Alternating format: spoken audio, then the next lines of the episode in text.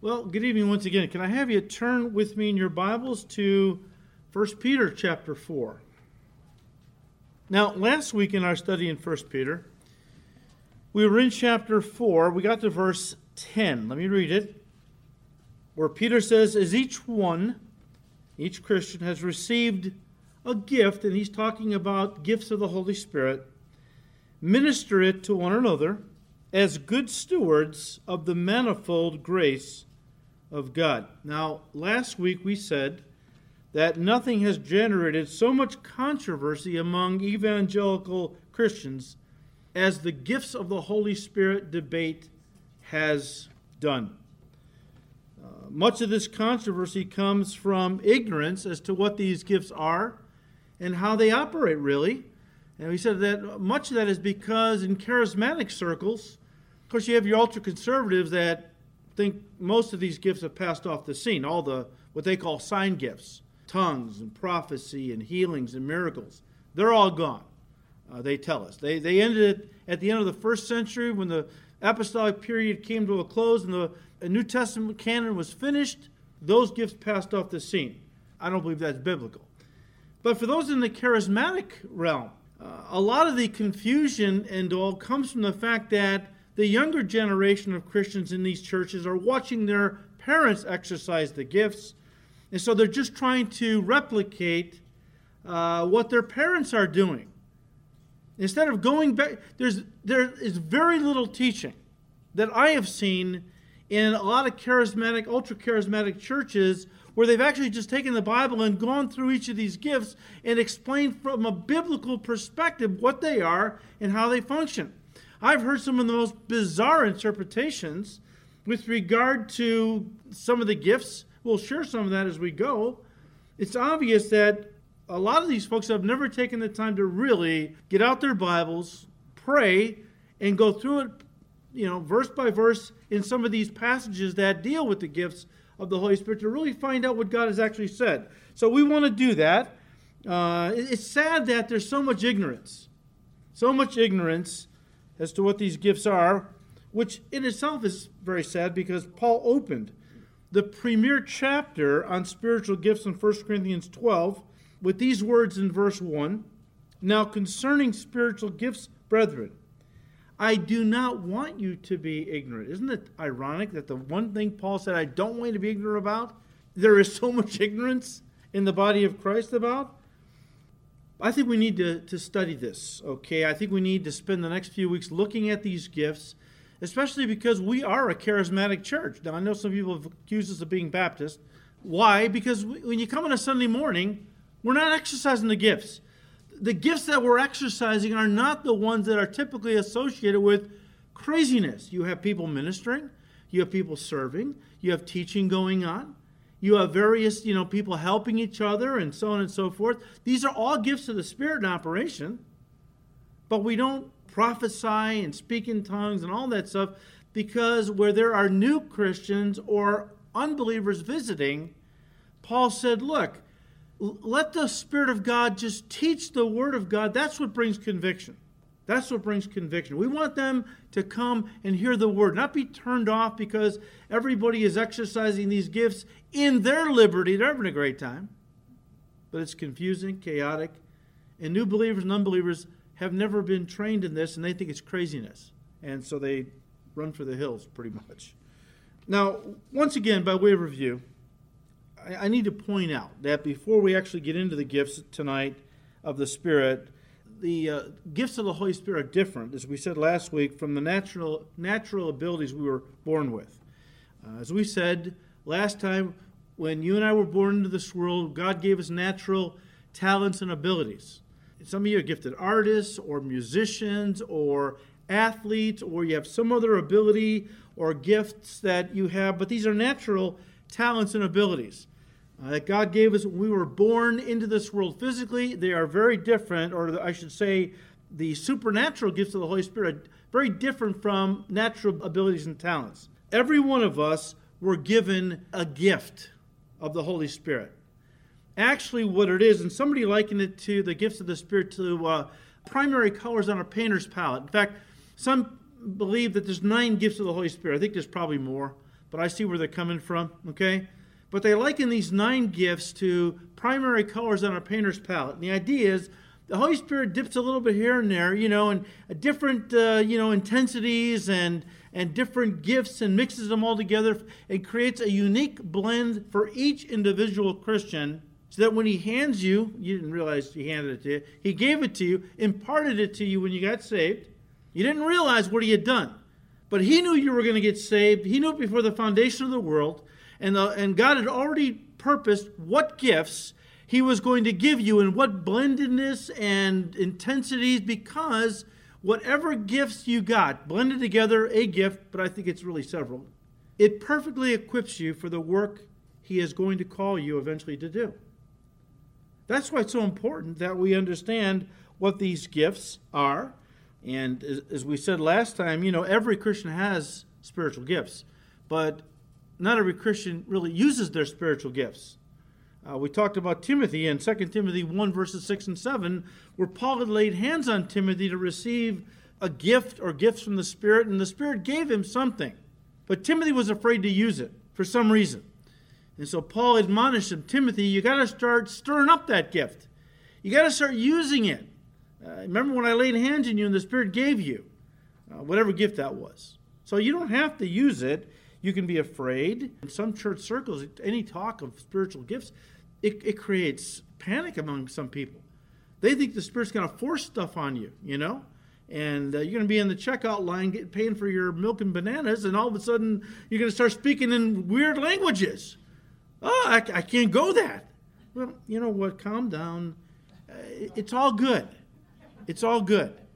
Fear comes from ignorance. And if we understand the gifts, we won't be ignorant. We won't be fearful. We'll know that it's of God and it's good. Okay? Now, when it comes to uh, spiritual gifts, the most comprehensive list of the gifts comes out of 1 Corinthians 12. So when you turn there, and for the next few weeks, that will be our focal passage. Let me just read you verses 8 to 10, kind of lay a little groundwork. Paul said, Now to one, to one Christian is given the word of wisdom through the Spirit, to another the word of knowledge through the same Spirit, to another faith by the same Spirit, to another gifts of healings by the same Spirit, to another the working of miracles, to another prophecy, to another discerning of spirits, to another different kinds of tongues, to another the interpretation of tongues. Let me stop there.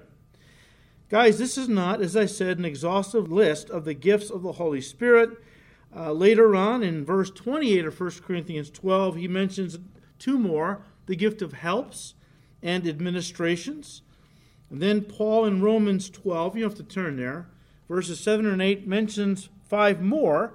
He talks about the gift of ministry, and then teaching, exhortation, giving, leadership, and finally the gift of mercy. In fact, Peter mentions two of the gifts in 1 Peter 4 11 that Paul mentions in Romans 12 the gifts of speaking, which is teaching gifts, and ministry, service gifts.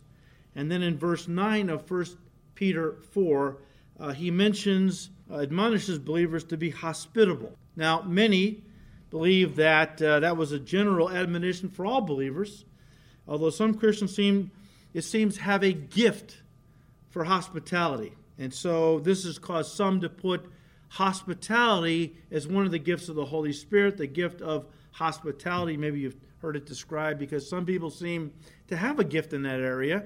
I'll let you make the call. Fine, okay. I kind of think hospitality is something that we should all show. It's like love. There's no such thing as a gift of love. It's a fruit. Uh, fruit is grown. The gifts are given. So we don't pray for a gift of love. We pray that we might draw closer to Christ so that God's love will flow through us. Same thing with hospitality, I think. Now, the important thing, guys, to remember about spiritual gifts, and this is important, is that they are not toys to play with, they are tools to work with. And, and I have to mention that because some churches treat the gifts of the Spirit like they're, you know, it's an entertainment thing. It's all designed to kind of, uh, you know, bring a lot of hype and enthusiasm to the body of Christ. So if it if in exercising the gifts the proper way, I think it does bring enthusiasm and things into the body of Christ. But um, The gifts are not an end in themselves. They are a means to an end. Like a tool is not an end in itself, it is used to bring about a certain end, whether you're building or fixing or whatever it might be. When Paul said in verse 1 of 1 Corinthians 12, I don't want you to be ignorant, brethren, about spiritual gifts. As I said last time, the word ignorant is super emphatic in the Greek. In other words, the exercise of, exercise of spiritual gifts in the body of Christ, Paul realized was so vital to all that God wanted to do in and through the church, building us up and allowing us to serve the Lord properly so that the body of Christ is built, uh, people are saved. These gifts are so vital to the function of the church. Paul said, I don't want you to be ignorant. Why?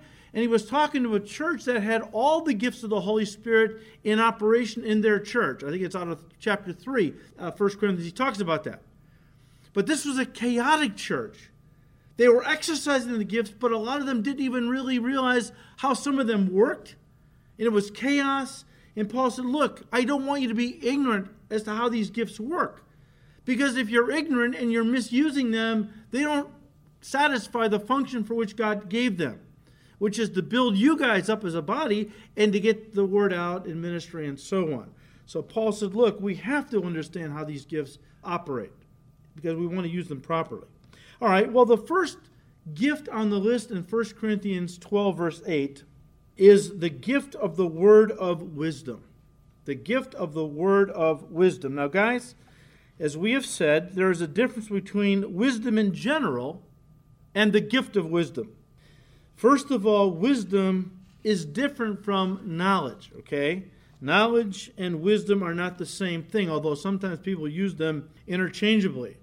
Knowledge is the accumulation of information, whereas wisdom is the proper application of that information.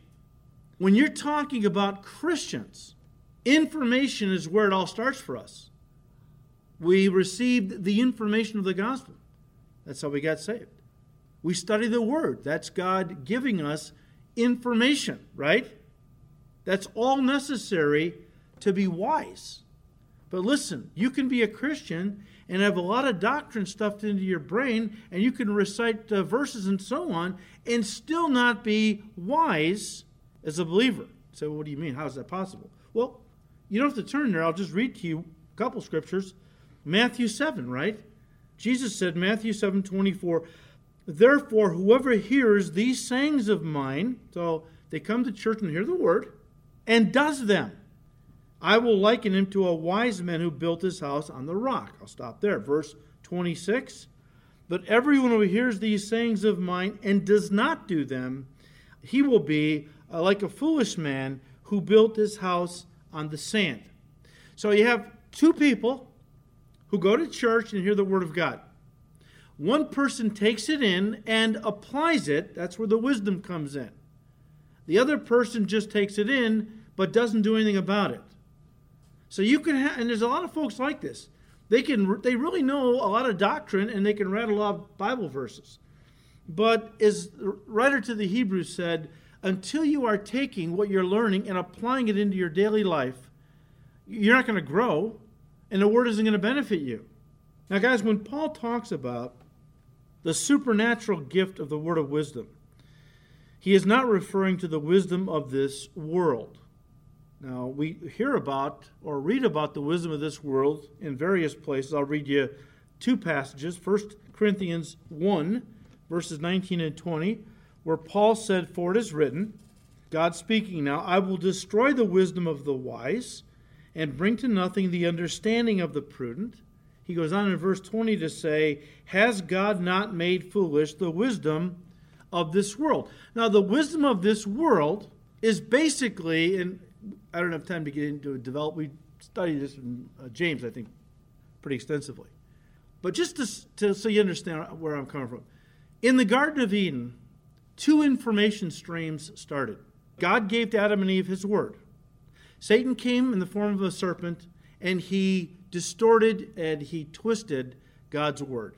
God said, Don't eat the fruit of this tree, you will live. Satan said, Eat it, you surely will not die. From that point, you have two information streams now that had gone out into the world. Of course, the information stream that came from God became the basis for Judeo Christianity, God's truth, which is important if you're going to walk in godly wisdom. Because wisdom is the proper application of knowledge. Well, you have worldly knowledge, which gives way to worldly wisdom, and you have God's knowledge, or the knowledge of His Word, which, if applied correctly, gives way to a life of godly wisdom, where you're applying God's Word correctly. The wisdom of this world is basically man centered, it's humanism. It's humanism. Because it started in the Garden of Eden, right? What did Satan tell Eve? You will not surely die because God knows in the day that you eat of the fruit of that tree, you will be what? You'll become like God. That's humanism. Humanism is the deification of self, of man. The Supreme Court already ruled years ago that humanism was a religion. And it is a religion. And that's why, if you think of it that way, that the wisdom of this world ultimately is man centered, the deification of man, and so on, to the exclusion of God. That's why James, when he said in James 3:15, that this wisdom, talking about the wisdom of this world, does not descend from above, doesn't come from God, but is listen, earthly, sensual, and demonic. Because it's all about getting us focused on ourselves. So, guys, the gift of wisdom has nothing to do with the wisdom of man. But listen to me, it also is not wisdom that comes from God in the sense that we can learn it from studying the scriptures. It's not that either. Turn to Psalm 19.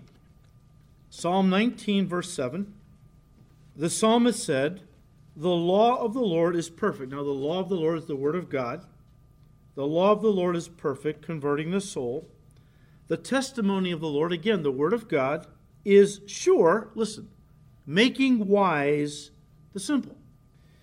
When a Christian reads, studies, and applies the scriptures into their life, listen, they become wise. We just talked about that. This kind of wisdom is what Solomon admonished us to get in the book of Proverbs. With all you're getting, studying, and get wisdom. Get into God's word because that's the only way you're going to be able to be wise. You got to know what God has said, and then you have to learn how to apply it properly. But this is the this is learned wisdom, right? Is what I'm saying. Uh, this kind of wisdom is uh, is a learned wisdom that is always with us. It's a reservoir of wisdom that we can tap into and draw from anytime we want because we've studied the Word. It's in our hearts, okay? And I have it in my heart. I can always apply it into a situation. Well, they want me to lie at work about this. Thou shalt not lie. Know that from the Ten Commandments. I'm not doing it. You know what I'm saying? However, guys, we're talking about the gift of the word of wisdom. And, guys, that is not learned wisdom. It is not a reservoir of wisdom you can tap into at will. The gift of the word of wisdom is a supernatural wisdom given by the Holy Spirit in a time of need. Listen, to answer a question, to solve a problem, or to diffuse a crisis. And when it is given for the situation, critics are quieted, problems are solved, conflicts are resolved, and everyone marvels at the pearl of wisdom that was just spoken, which testifies to listen, it came from God and not from us. I mean, when God speaks through you with a word of wisdom, it tends to leave people almost speechless. It's so brilliant and so wise, and that should be the giveaway. You know, uh, you know, if I'm speaking something so brilliant and so wise, guess what? It's not me. It's God. That's you know a little giveaway. So, guys, what we're talking about is a gift of supernatural wisdom for the moment. For the moment. An Old Testament example, a classic example, comes out of 1 Kings 3. Why don't you turn there? 1 Kings 3. I'm not going to read you the whole story because you know it, but I do want to read verse 28. But in 1 Kings 3, we have the story of two uh, harlots who lived in the same house, and they both bore a son pretty near each other, like a week or so, a few days, okay? You know, they had these babies in bed with them, And one of the gals rolls over in the night and smothers her son. Well, she realizes what she has done. She takes the dead baby and quietly goes into the other room and switches the baby with the other woman's child who's alive and brings her child back into her room and pretends it's her baby. In the morning, the one woman gets up and was going to nurse her child and realizes the child's dead. But at closer examination, she said, This is my baby. And so now she goes in and confronts the other gal. And so a big brouhaha, so they had to bring it to court. And of course, they stood before the king, King Solomon.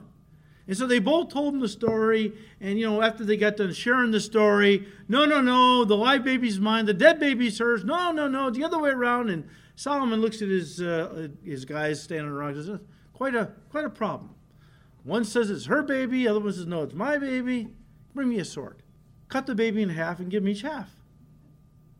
Well, the real mother said, No, no, no, king, please don't hurt the child. Let, let her have the baby. The other one says, No, let's cut it in half. We'll both have a half. And Solomon says, Don't hurt the child. That's its mother, the one who wanted to spare its life. Now, guys, let me just say this before I read verse 28.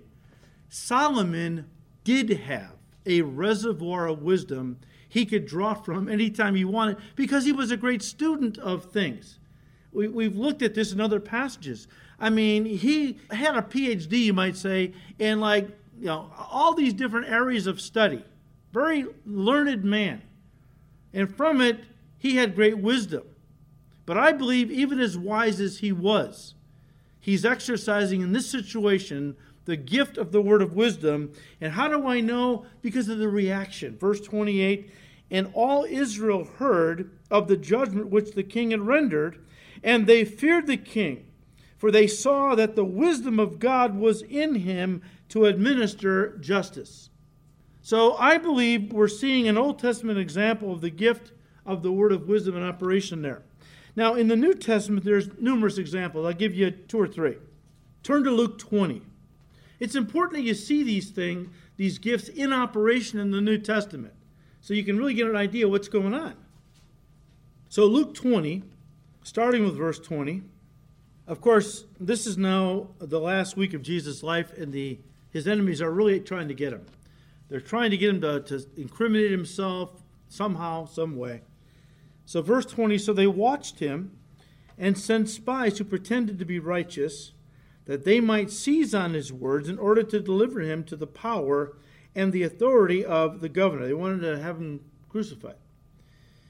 Verse 21 then they asked him, saying, Teacher, we know that you say and teach rightly, and you do not show personal favoritism, but teach the way of God in truth. Now be careful when people butter you up. They only butter you up, they're going to try to eat you up, devour you some way. So they come to the Lord, butter him up, right?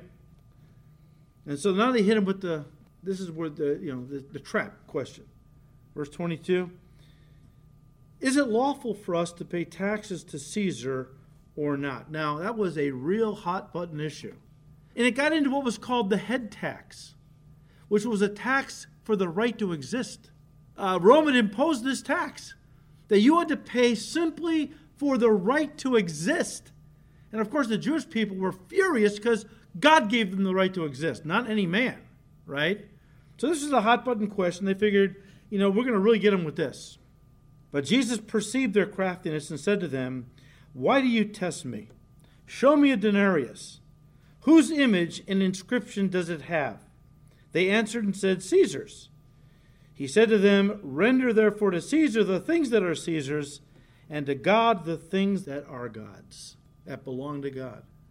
Now, the Lord Jesus, right there, was demonstrating the gift of the word of wisdom in operation. Again, look at the reaction and they marveled at his answer and kept silent. They're speechless. I mean, that, think about that answer. I love it. Here they thought they had an ironclad trick question.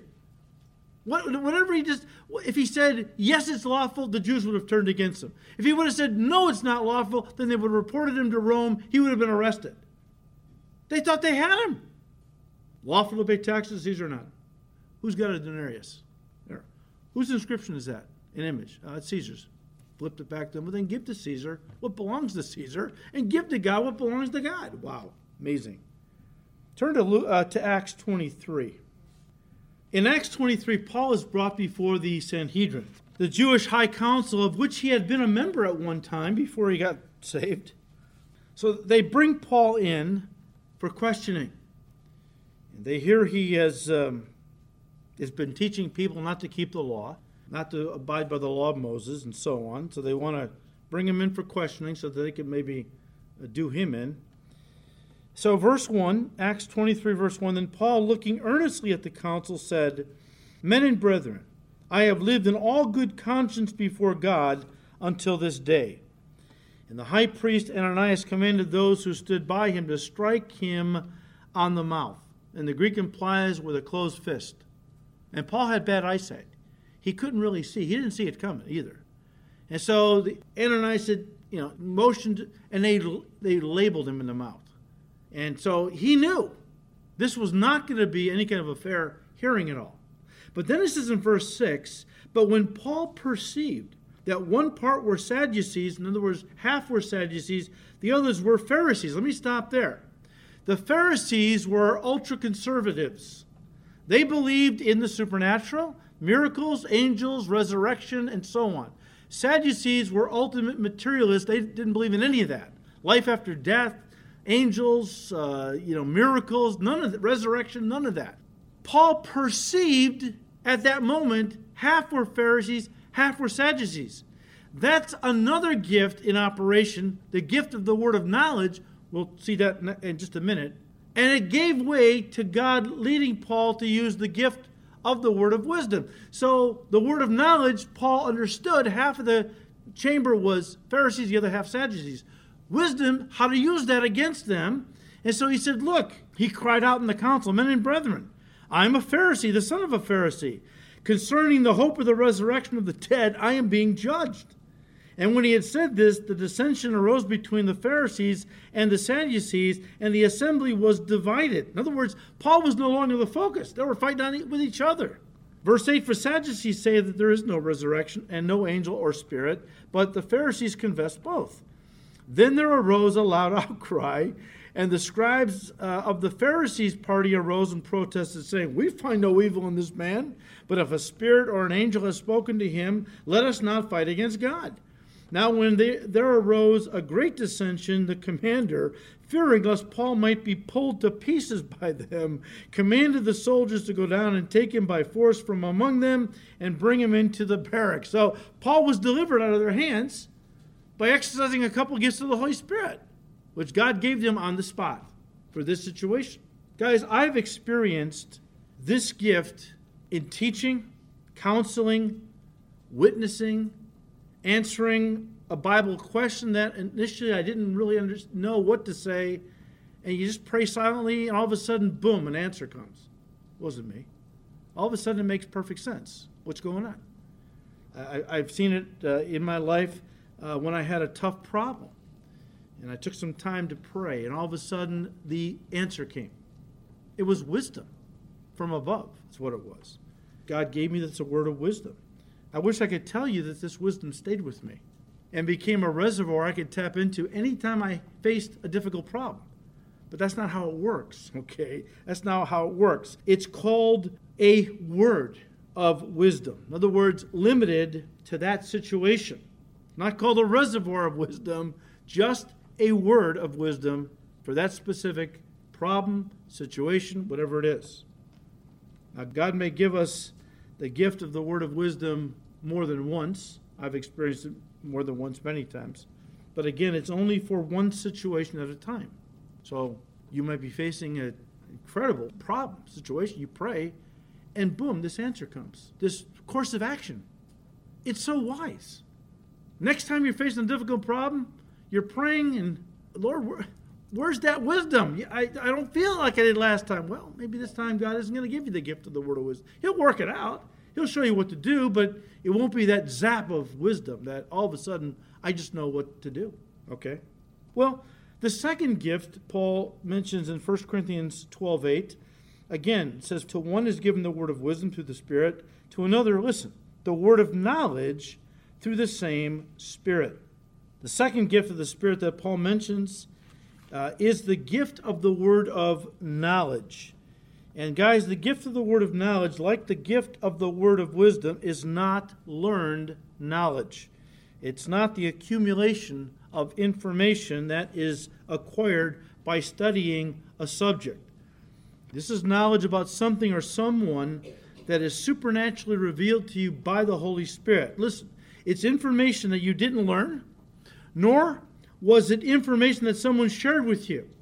But all of a sudden, you know something uh, that's going on in someone's life. You don't know how you know it, okay? You just know it because the Spirit has revealed it to you.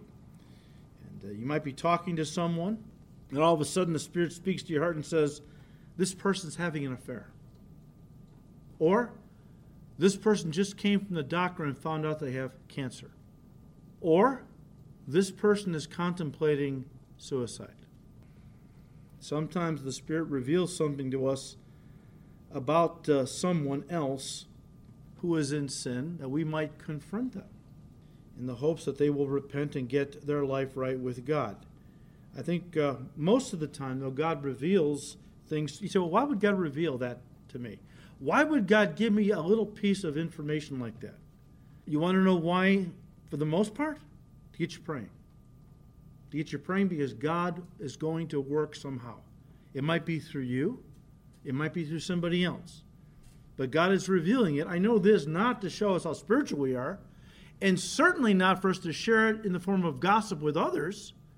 God will share this word of knowledge, this little bit of information, which has been supernaturally revealed to you. And the main reason He does it is to get you praying because God wants to work in this person's life. I remember years ago, my pastor told a story years ago about how one day they were in church, him and his wife, and this gentleman came up that they knew very well. He was a pillar in the church, okay, been there forever, and successful businessman, so on. And uh, they both said hi to him, and as he walked away, Kay said to Pastor Chuck, That man's having an affair with the secretary. And Chuck said, Honey, he's a pillar in the community. I mean, aren't you being a little critical hearted? I mean, come on, he would never do something like that. Kay said, He's having an affair with the secretary. The Lord just spoke to me. Let's pray. So they began to pray. Three weeks later, Chuck gets a phone call. It's this man and his wife. They're both crying. I said, Chuck, we need to come in and talk to you. They came right in, and he confessed that he was having an affair with the secretary, but he had confessed it to his wife they wanted to get it right. He wanted to get it right with God, confessing it now to his pastor. See, this, these are powerful gifts if they're used properly. If they're abused, they can do great damage. If God reveals to you something very sensitive about somebody else, and you take that and you share it in the form of gossip, first of all, I'm not sure God will ever share it with you again. Something like that. But secondly, God will hold you responsible for taking something that was supposed to be kept in private, confidential, and for spreading it around in the form of gossip. But let me just say this God always has a purpose for giving us a word of knowledge. Again, it's never to make us feel spiritual or to gossip, it's always a tool to accomplish the will of God in that person's life. Turn to John chapter 1. And let me just stop and say this. I've heard non charismatic pastors, when they come to 1 Corinthians 12, interpret these gifts. Uh, the gift of the word of knowledge is the teaching of God's word. No, it's not. It's supernatural revelation from God about a specific thing going on in somebody's life or something going on that God wants you to begin to pray about. Okay? In John chapter 1, starting with verse 43, we read the following day Jesus wanted to go to Galilee, and he found Philip and said to him, Follow me. Now, Philip was from Bethsaida, the city of Andrew and Peter.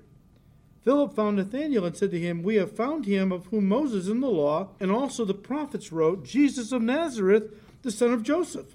And Nathanael said to him, Can anything good come out of Nazareth. The Messiah comes out of Nazareth. Like say, Messiah came out of uh, Las Vegas or something. You know, come on, no way. Philip said to him, Come and see. Jesus saw Nathanael coming toward him and said to him, Behold, an Israelite indeed, in whom there is no deceit. Nathanael said to him, How do you know me? Jesus answered and said to him, Before Philip called you, when you were under the fig tree, I saw you. Nathanael answered, said to him, Rabbi, you are the Son of God. You are the King of Israel. Jesus answered and said to him, Because I said to you, I saw you under the fig tree, do you believe? You shall see greater things than these. And he said to him, Most assuredly I say to you, hereafter you shall see heaven open and the angels of God ascending and descending upon the Son of Man. If you're really interested in all of that, go back and listen to that section in our study in John's Gospel online. I want you to notice, though, Jesus is exercising the gift of the word of knowledge. Here it says, you know, Nathanael said, How do you know me? Jesus said, Before Philip called you, uh, when you were under the fig tree, I saw you. Sometimes the Spirit will actually give you a picture in your mind of something going on. I think most of the time it's a verbal thing. But sometimes, as Jesus demonstrated right here, the Spirit of God will actually cause you to have a, a picture flash across your mind of something. And, uh, you know, and uh, that will be necessary uh, in some way for the, why he revealed that piece of information to you. But I think most of the time it's verbal. Turn to John 4. Jesus is talking to the woman by the well of Sychar, a Samaritan woman. John 4, starting with verse 13. He said to her, Whoever drinks of this water will thirst again. But whoever drinks of the water that I shall give him will never thirst. But the water that I shall give him will become in him a fountain of water springing up into everlasting life. The woman said to him, Sir, give me this water, that I may not thirst, nor come here to draw. Jesus said to her, Go call your husband and come here. The woman answered and said, I have no husband. Jesus said to her, You have said well, I have no husband, for you have had five husbands, and the one whom you are now whom you now have is not your husband. And that you spoke truly. And what she say? Sir, I perceive you're a prophet. Well, more than a prophet. But Jesus is here exercising a gift of the Holy Spirit, the gift of the word of knowledge. He knew, the Holy Spirit revealed to him that this woman had been married and divorced five times and was now living with a guy. And this event, this revelation to her that he knew her life led to her conversion, where she now understood he was a man of God, a prophet. And she listened to what he said and she got converted. Turn to Acts 5. So, Acts chapter 5, verse 1 But a certain man named Ananias, with Sapphira his wife, sold a possession. There were people were selling pieces of property and giving the money to the disciples to help other poor Christians. So they uh, had this piece of property, they sold it, uh, but they kept back part of the proceeds, his wife also being aware of it, and brought a certain part and laid it at the apostles' feet. But Peter said, Ananias, why has Satan filled your heart to lie to the Holy Spirit and keep back part of the price of the land for yourself? While it remained, was it not your own? And after it was sold, was it not in your own control? In words, we never asked you to sell your property. Nobody told you you had to sell your property. And even after you did sell your property, nobody told you had to give all the money to us. But because you've lied to the Holy Spirit, he said, Why, why have you conceived this in your heart? You have not lied to men, but to God. Then Ananias, hearing these words, fell down and breathed his last. So great fear came upon all those who had heard these things. And the young men arose and wrapped him up and carried him out and buried him. Uh, now it was about three hours later that his wife came in, not knowing what had happened, and Peter answered her, uh, Tell me whether you sold the land for so much. She said, Yes, for so much. Then Peter said to her, How is it that you have agreed together to test the Spirit of the Lord. Look, the feet of those who have buried your husband are at the door, and they will carry you out. Then immediately she fell down at his feet, breathed her last, and the young men came in, found her dead, carrying her out, buried her by her husband. So great fear came upon all the church and upon all those who heard these things. So the Holy Spirit gave to Peter a word of knowledge that they had lied about how much they sold the land for, and uh, that they had given it all to the church when they didn't have to give anything. The issue was not they didn't give the money. Uh, I heard a pastor who was trying to teach very hard on tithing. Look at here, he said. Because they didn't tithe, they were struck dead. No, you know, come on, man. No, they were struck dead because they lied. Nobody told them they had to sell their property or give the money to the church once they did. It was because they lied. They played the hypocrite. Look at us, how wonderful and spiritual we are. It was hypocrisy. That's why they were struck dead. Now, listen, listen. There, there, you know, this gift operates, you know, in some different ways. But in my ministry, there have been times when I have been teaching, and suddenly something pops into my head, and I share it, or uh, some kind of an illustration to make my point.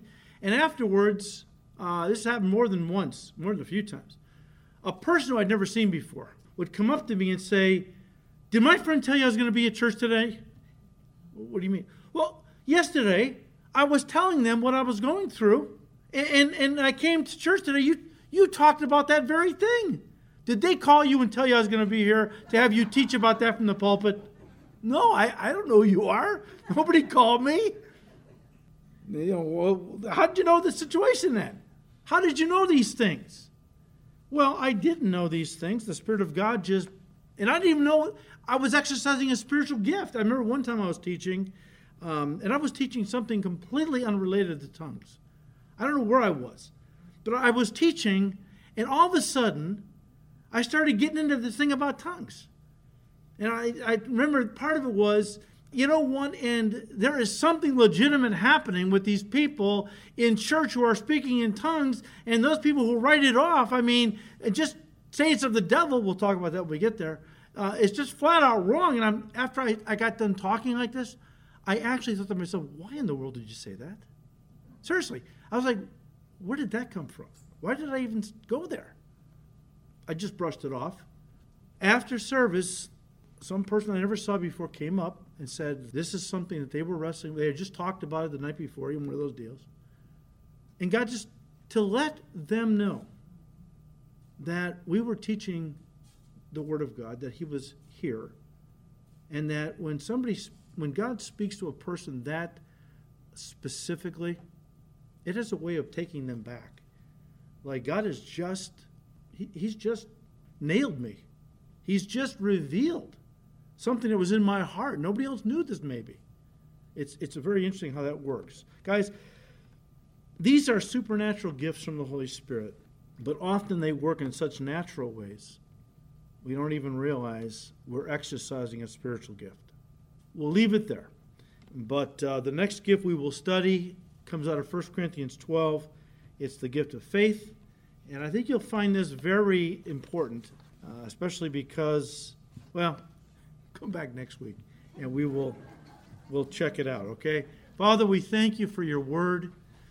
We thank you, Lord, that if we will study your word, you will give us light. You will give us you'll give us guidance. As you said, Lord Jesus, to your disciples the night before the cross, many of the things I want to teach you, but you're not ready to receive them. But when the Spirit comes, He will lead you into all truth. He'll open your understanding. He will teach you what you need to know. And Lord, thank you that your word, through the power of the Spirit, you teach us things that we need to know.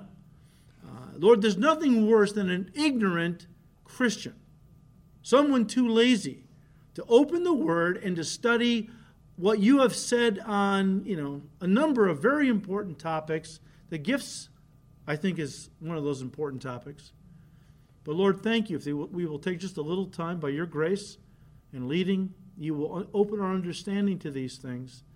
And we want, as the end result, to not be ignorant of spiritual gifts and to have all of them in operation in our church, but in the right way, being exercised in a way that is not causing confusion or uh, whatever else. So, Lord, thank you. We ask you to continue to bless these studies in your word. We ask it all in Jesus' name. Amen.